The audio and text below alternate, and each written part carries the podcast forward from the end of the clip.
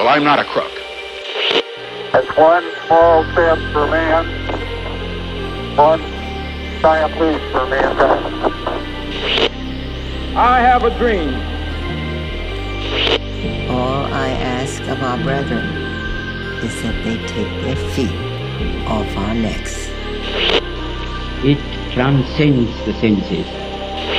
This is Murder of Gray. Welcome to the ChatGPT podcast, a place where we tackle some of the toughest dilemmas of our digital age. Every week, we have conversations with experts from all over the world who have an opinion on the ethical and legal issues arising from the use of artificial intelligence, machine learning, and other technologies. Tune in for thoughtful and thought provoking perspectives on the possibilities and pitfalls of an increasingly programmable future. All right, so that was actually from ChatGPT, an AI generating bot. And it is an intro that was created by them. I just put in a couple weird little things or like I asked some specifics, and that's what it spit out. How terrifying is that?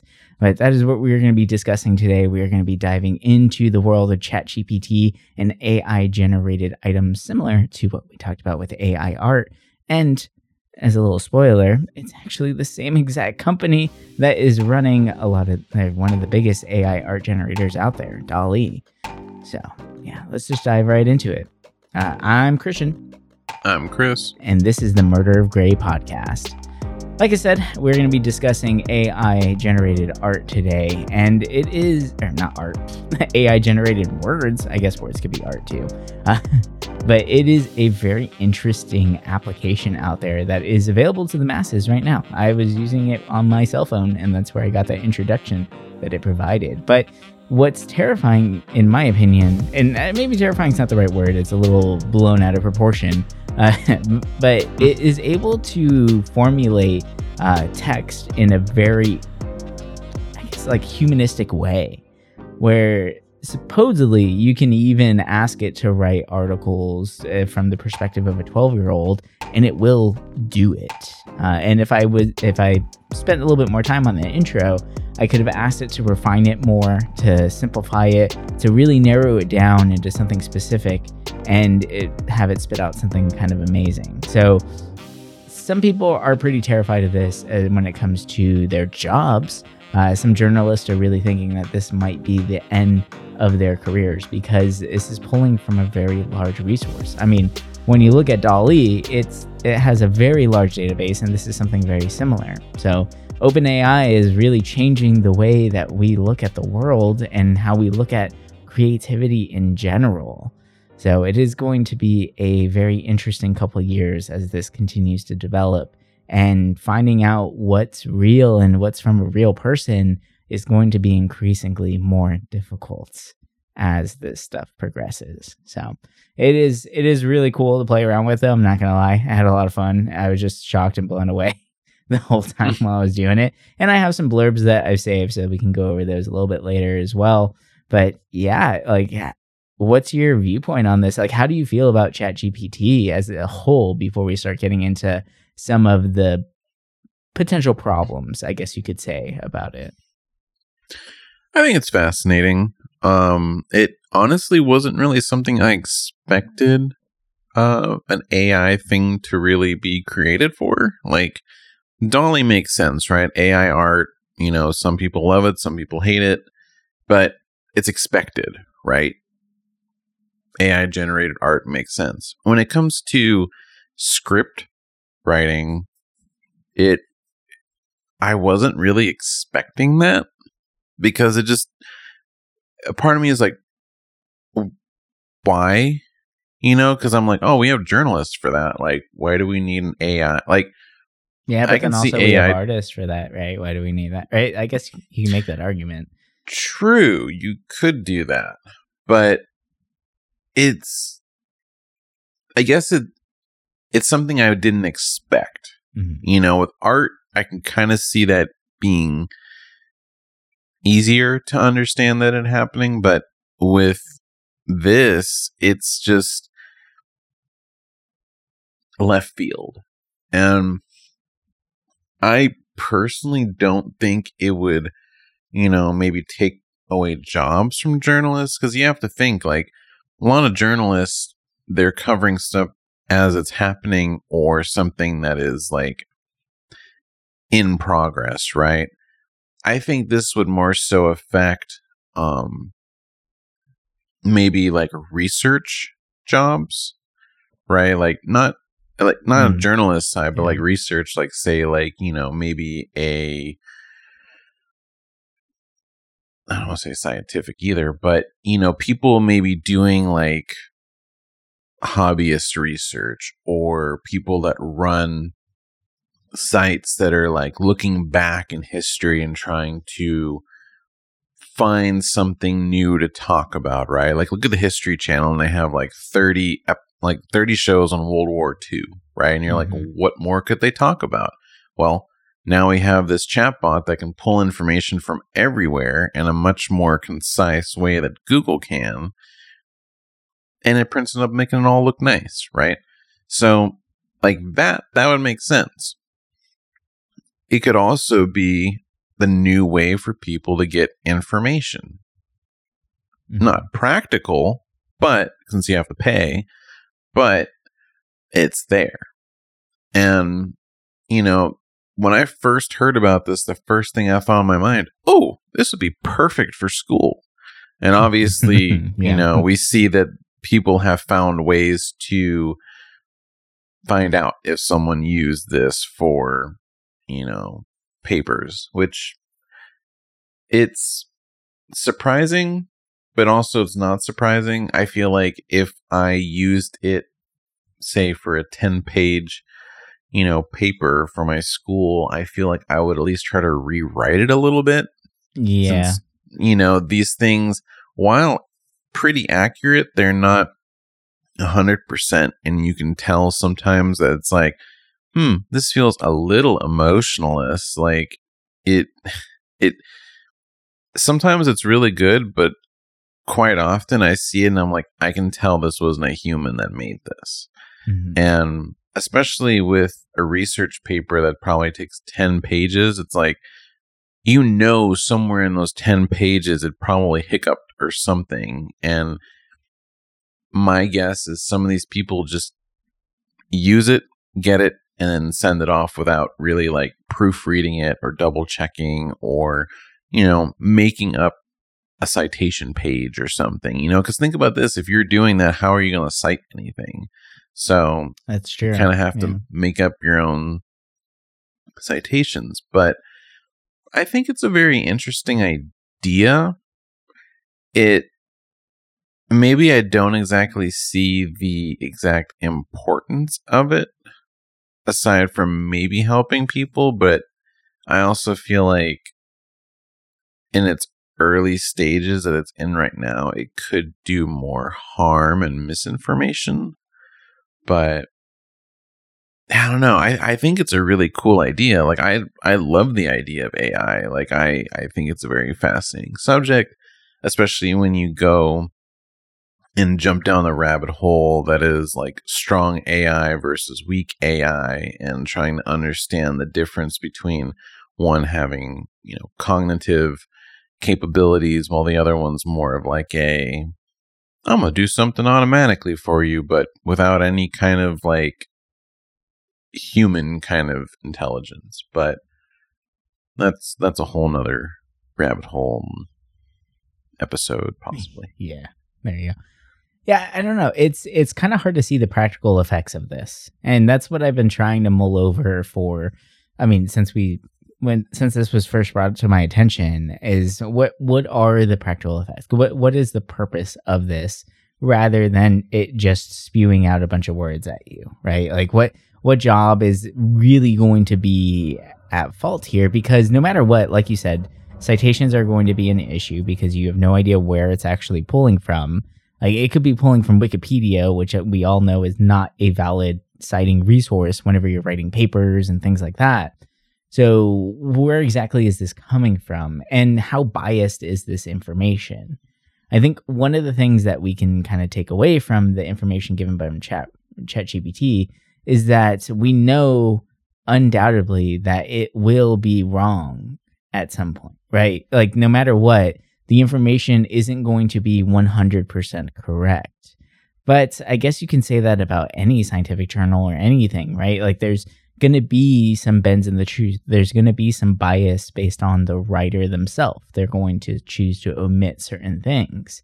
So it is kind of interesting. And it, it really reminds me of that chatbot that became anti Semitic within a couple hours, right? The like mm-hmm. one of the mm-hmm. very first experiments of this was a Twitter bot that was pulling information from Twitter to then generate uh, t- random tweets that m- trying to mimic human nature and what an actual person would say.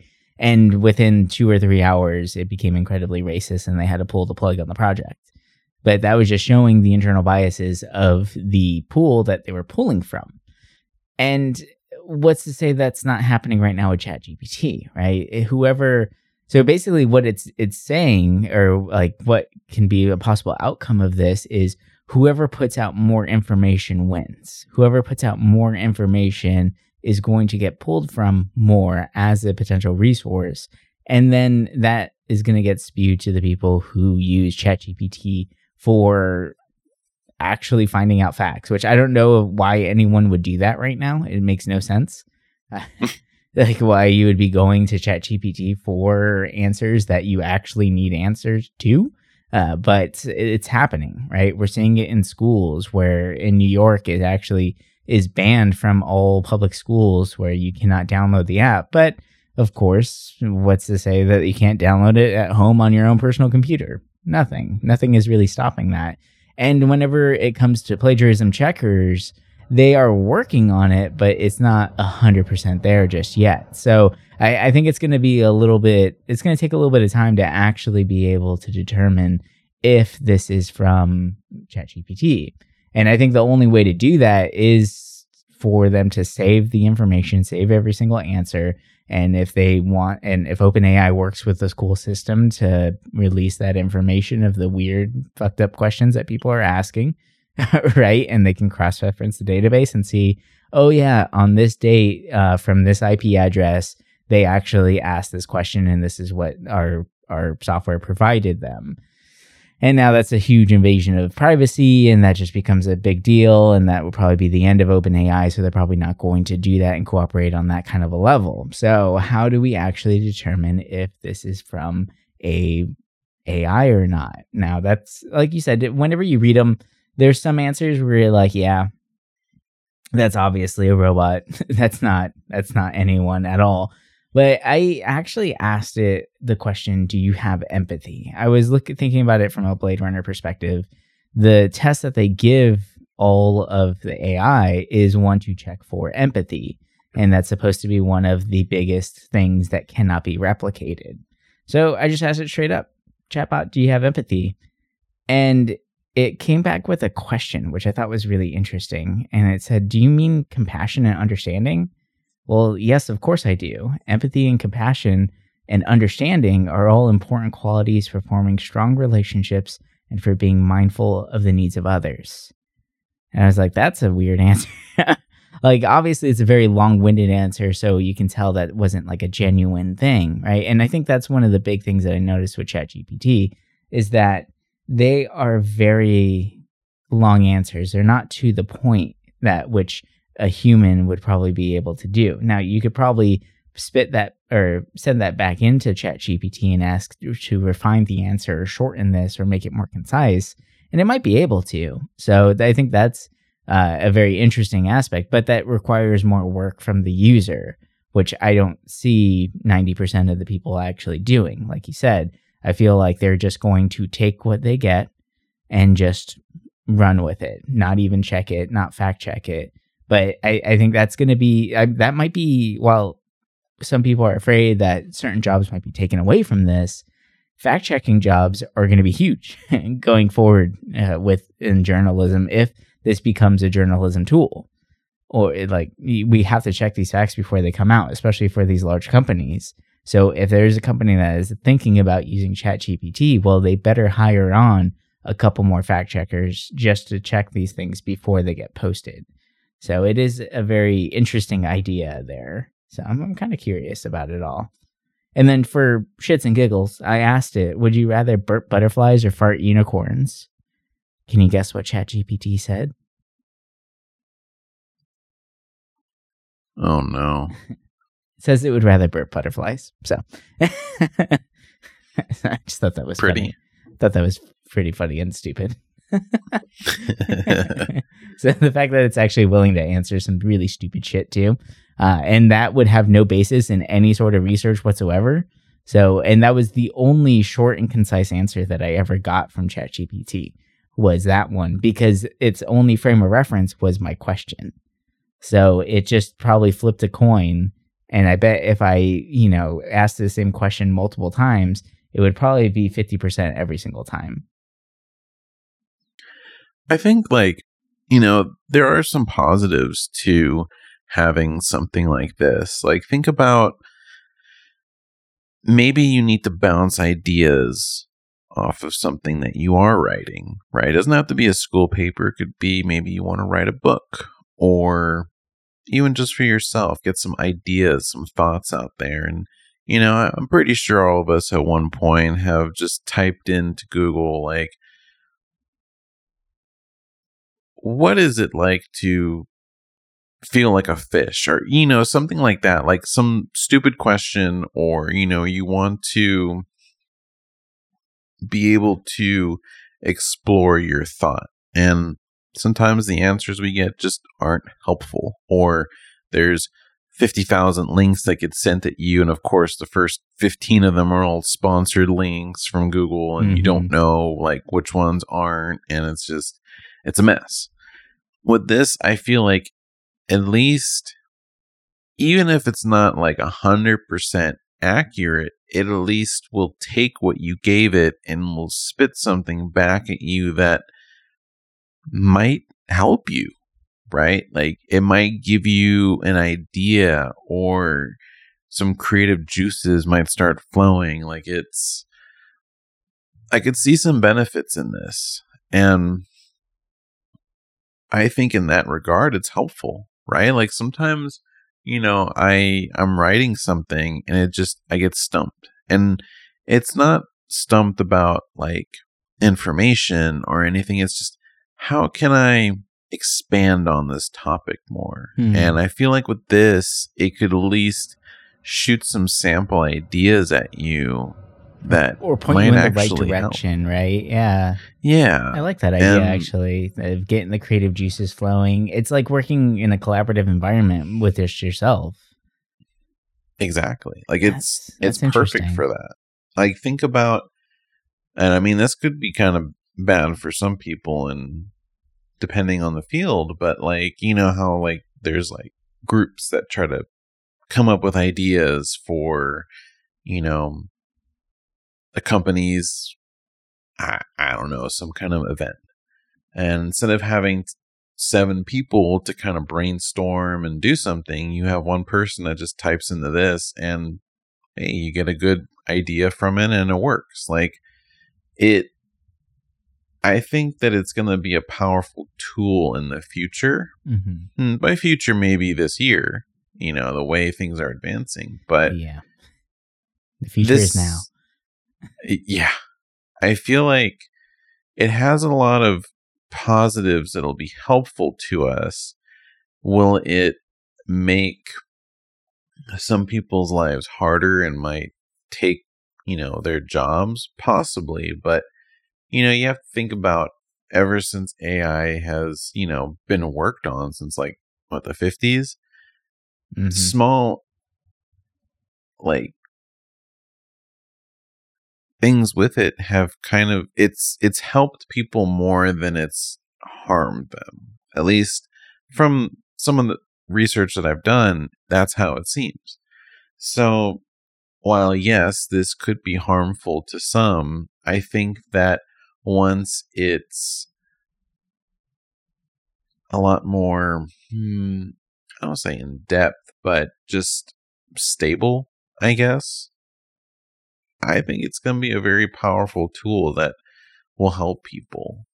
Um, you know, I think something I was reading is a lot of people were afraid of, like, oh, what if this thing will spew misinformation, right? Because that that's that's a hot topic for a lot of people with like, oh, fake news, all this kind of stuff. Like, oh, is it gonna tell us like what one political party doesn't want us to talk about or something like that?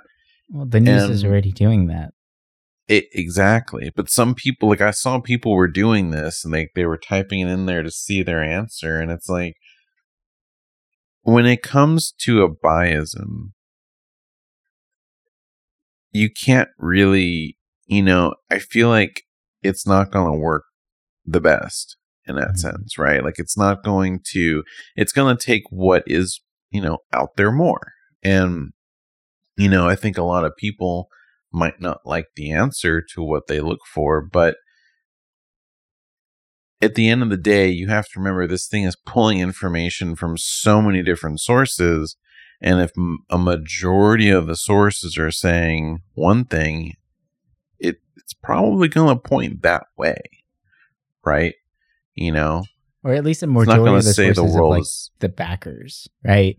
So like Mhm. whatever companies are backing OpenAI, they're probably going to get first pull from their research, right? So I, I think that's really important for OpenAI to stay open, like it says in their name, to all resource platforms and not allow a certain company or a political party to become o- over, I guess, um, what's the word I'm trying to think of? Like overexposed, right? Or Mhm. right, if that makes sense. Because I could see that happening, uh, like easily. Because it's it is a still it's still a tech company, and tech companies need funding. And if like let's say the Republican Party wants to fund OpenAI, well, a lot of your answers might become more leaning towards that, right? And even it could be Mhm. conservative in certain ways too, right? So, I that is that right there would be a very interesting avenue for it to go down, but.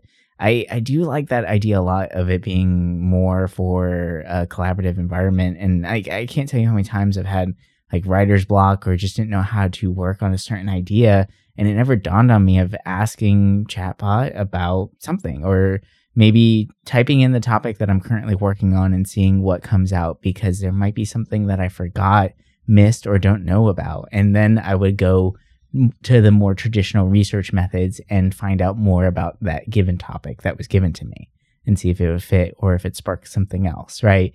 So, it, it, like as a jumping off point, as a platform, that could be a very powerful tool that would be really exciting to use and utilize. So, I don't know. I, I like that aspect a lot.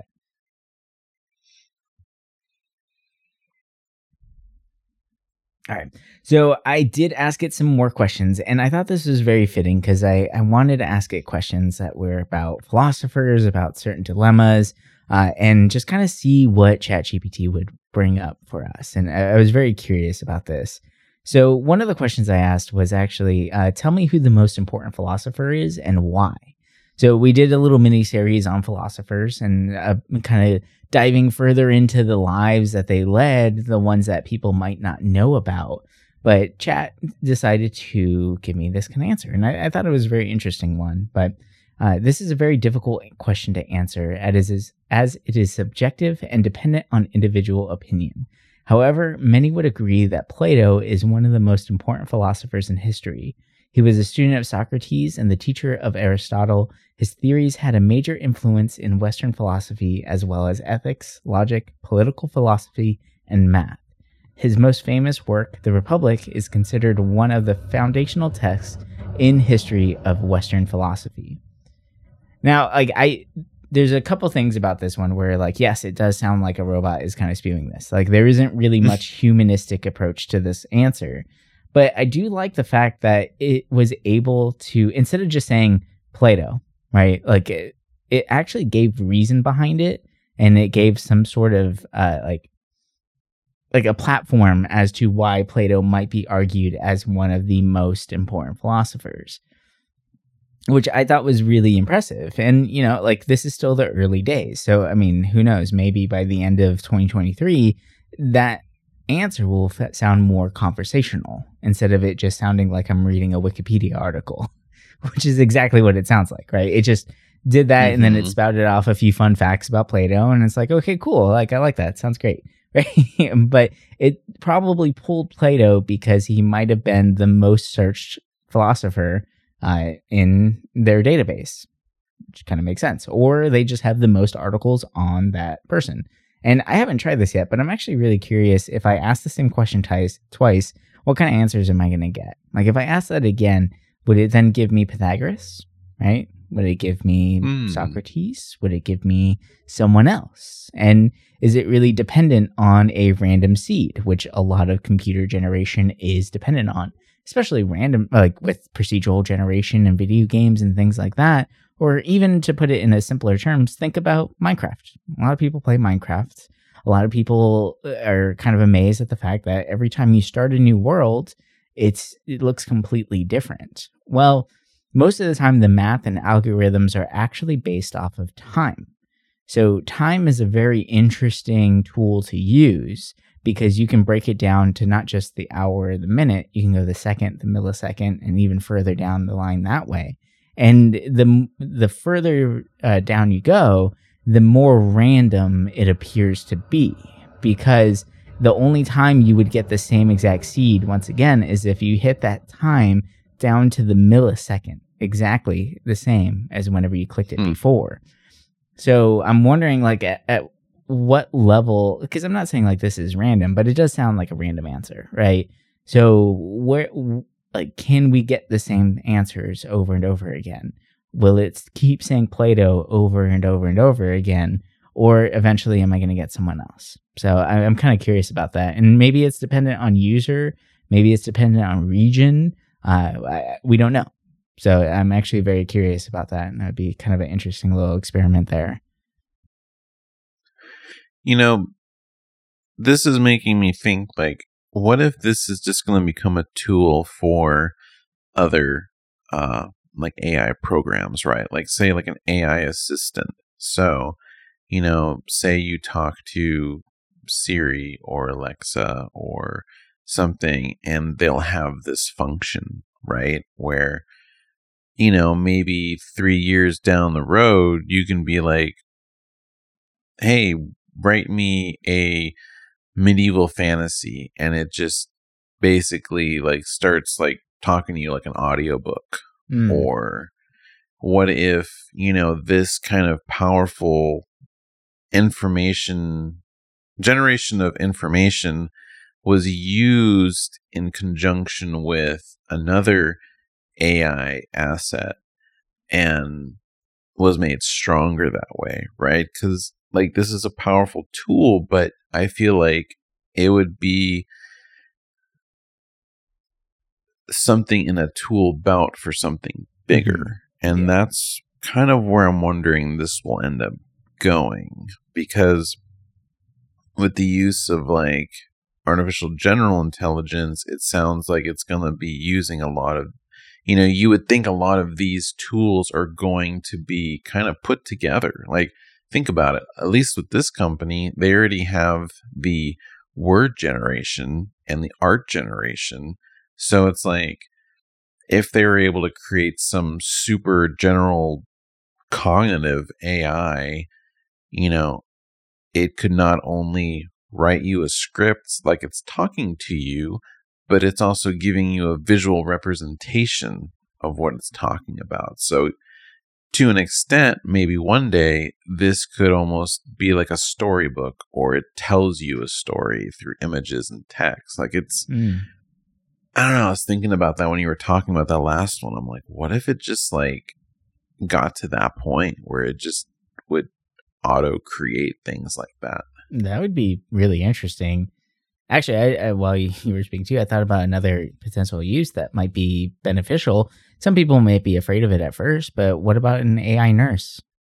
Right? Like we're already using teledoctors like crazy, but what Hmm. about the people who just go to WebMD to find answers? What? Why can't it pull from medical research as well for simple questions? That and if it's something that seems to be a little too far out of its grasp or might be a little bit more serious that or maybe sensitive material it just tells you like please you know reach out to your primary physician for further information on x right but so many people go to WebMD for little minor ailments that they're curious about like oh, I have this. Uh, what is this red blotchy thing on my skin? Well, you bumped your arm into a fucking door, idiot. But like, right? Like, it, it could be a quick, easy solution so that we're not tying up nurses and doctors with just kind of silly, mundane things. Like that's what the whole point of the teledoctor is right now. It's to speed up visits. It's to make things go much quicker so that they can talk and interact and help more patients faster and more efficiently. Well, what if it gets vetted by AI nurses first?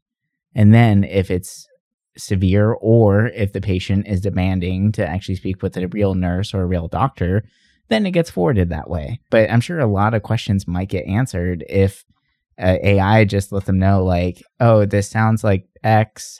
Take some NyQuil, you know, chill out for a little bit, drink some soup, right? like, it, I, I feel like a lot of uh, like, and especially nowadays with COVID, everything like that, everyone has become kind of a hypochondriac in some sort of way. You have a little cough and you're like, fuck, I'm dying. like, this could be a way to help alleviate some of the nurses' issues because there's a massive nurse strike right now, too, where they're Huh. they're going through um nurses are asking not not for more pay. That's what it's really interesting. They're just asking for better management of the resources and hiring on more staff because there isn't enough nurses to help out and they're being overworked to the bone and they have been for the last few years. So like even though covid is, appears to be slowing down at least it's not as covered in the media as drastically as it used to over the last couple of years they're like beds are still full like nurses jobs have not slowed down one bit and it's still as dangerous as it has been but they're just asking for not better wages just more staff and more help. And that's a really interesting strike to have. So i'm wondering like can this be beneficial right? Uh, in npr they talked about how one teledoctor was able to visit 30 patients within an hour and actually help those 30 patients. Now if someone had more issues or needed something further assistance, that teledoctor would then refer a nurse to go to the room actually and speak with them and help them out as needed. But for the most part, like you just need to do random check-ins, make sure they're alive, check their vitals, everything's good, you're coherent, you're responding, awesome, on to the next.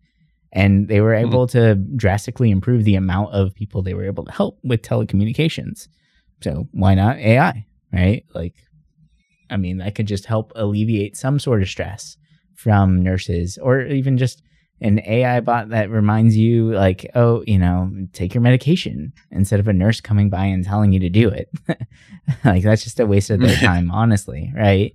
And that's just one more task that's on their plate that they probably don't need to have on their plate, especially right now with the way everything is. So, I, that could be a really interesting avenue for them to go down. And I, I, I would be curious to see. I'd be very surprised if the medical field doesn't try to implement some sort of AI driven uh, responses. It just kind of makes sense. I didn't think about that. I like that idea. Yeah, I'd be fine with it, right? Like if an AI told me, "Hey, it sounds like you have strep throat," okay, but like to confirm, talk to your physician, right? Or it just sounds like this is the common cold. Like I you'll could- be fine. Almost see this happening more for like therapy. And I know they make those therapy apps out there and stuff, but um like the therapy AI kind of stuff, but it's like I don't think they're really supposed to be taken like 100% seriously, especially if you have like a serious like mental health problems, but hmm I could see this, you know, eventually if, you know, if it was fed the right stuff, it could be really useful for that, right? Or what about a companion?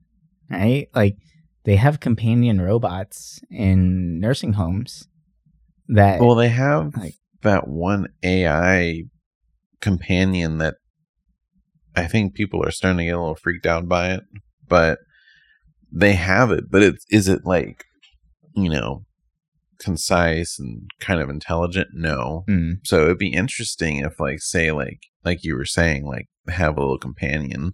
Yeah, it'd be cool. I mean, that companion robot that I've seen in the past is adorable. Have you seen the little seal robot?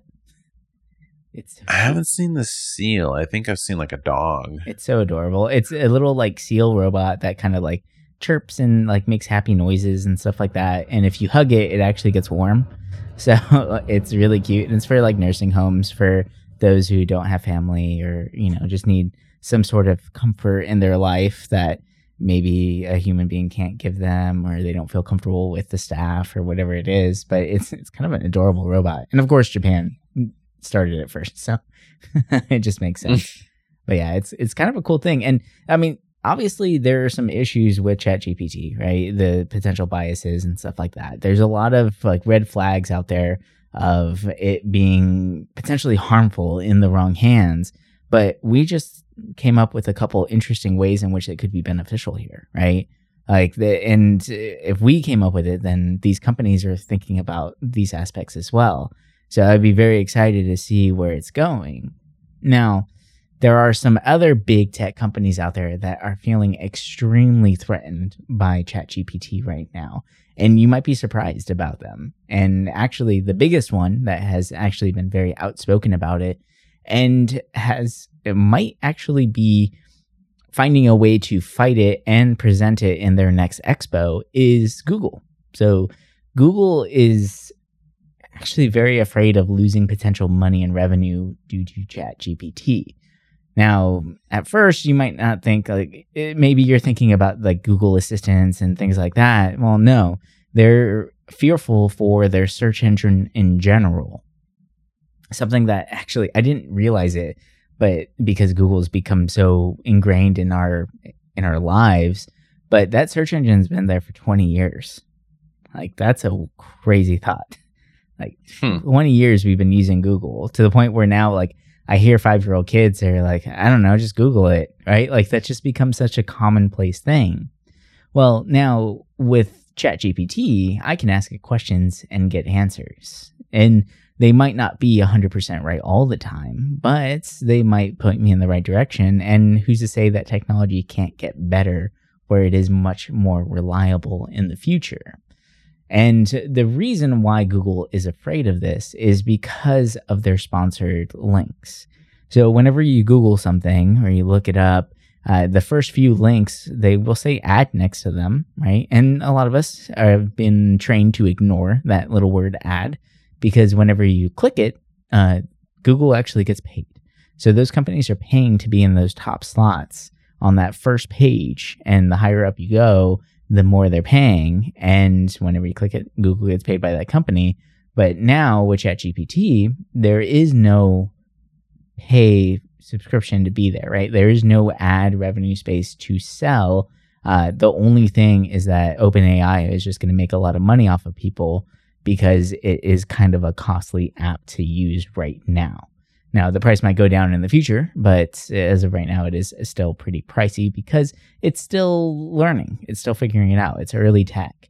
And who knows, maybe it'll be free one of these days where ads are just banners on the side that we've gotten used to on apps. But it is very interesting that Google, like one of the biggest companies in the world, is actually afraid of this and doesn't want it to proliferate. It doesn't want it to grow any more than it currently is because they're afraid of this and they're afraid of losing revenue and just losing money in general, right? So, one big question is well, why doesn't Google just make their own chatbot themselves? Well, the reason why Google is timid on that subject, and I think that they are currently working on one, but they are still trying to iron out these specific kinks, is that it's they're afraid to do so because of the potential bias in the answers. And if a big company gets attached to some anti-Semitic nomenclature that gets put out there from their own specific chatbot, then obviously that's going to be a big hit for Google. Google is going to be all over the news because of some kid typing in some random question and getting a pretty fucked up answer in return, right? Whereas Mhm. someone like OpenAI, it's a much smaller company, or some of these other AI companies that are coming out of the woodwork now, they are much smaller, so they're able to take risks. They're more willing to do so. And that is a very scary thing for a large tech company like Google specifically.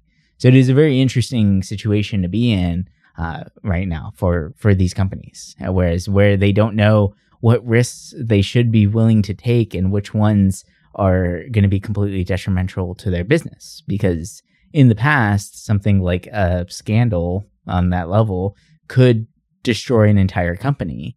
But like what we've seen with things like Blizzard or Activision recently, with those kind of scandals popping up, they came and went, right? Like they still have more games coming out. The company's still around. Like they did shift around management, but they're going to continue. Look at Twitter with all the controversy that it has. Well, while people are still trying to, you know, boycott it and some companies are saying that they're no longer going to use that resource, not enough companies are saying that to actually make any change and Twitter's continuing.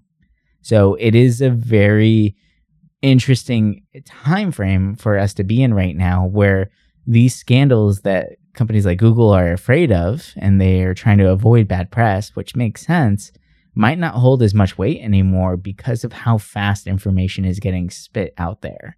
So maybe it is time for them to start taking these risks and to stay ahead of the curve because that's what Google was for a long time. They took risks. They made these weird changes, but now that they're bigger, they're afraid to. But is the fear actually valid? I don't know. So it is a very interesting situation to be in.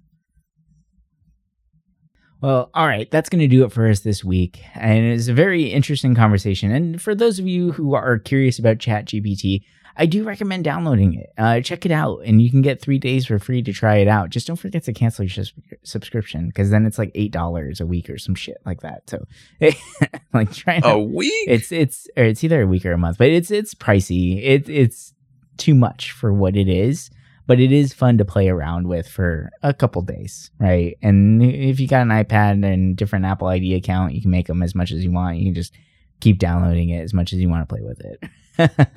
but it is a it is a fun little device there. It is very interesting and I do recommend people just kind of messing around with it because I think it's very important to know about this new tech because it is going to be used it is going to be fed to us and not be told that it is being used. And we need to look out for how it sounds. What kind of framework does ChatGPT typically spit out so we can try and spot whenever we're actually talking to a real human being or not? So, but I mean, on the flip side, who knows? Maybe ChatGPT is opening the door to some amazing ideas like AI nurses, companion uh, AI, or even just a collaborator to help you get out of writer's block. There's a lot of really good and potentially evil, but that's how all tech is. All tech can be good or bad depending on who's using it.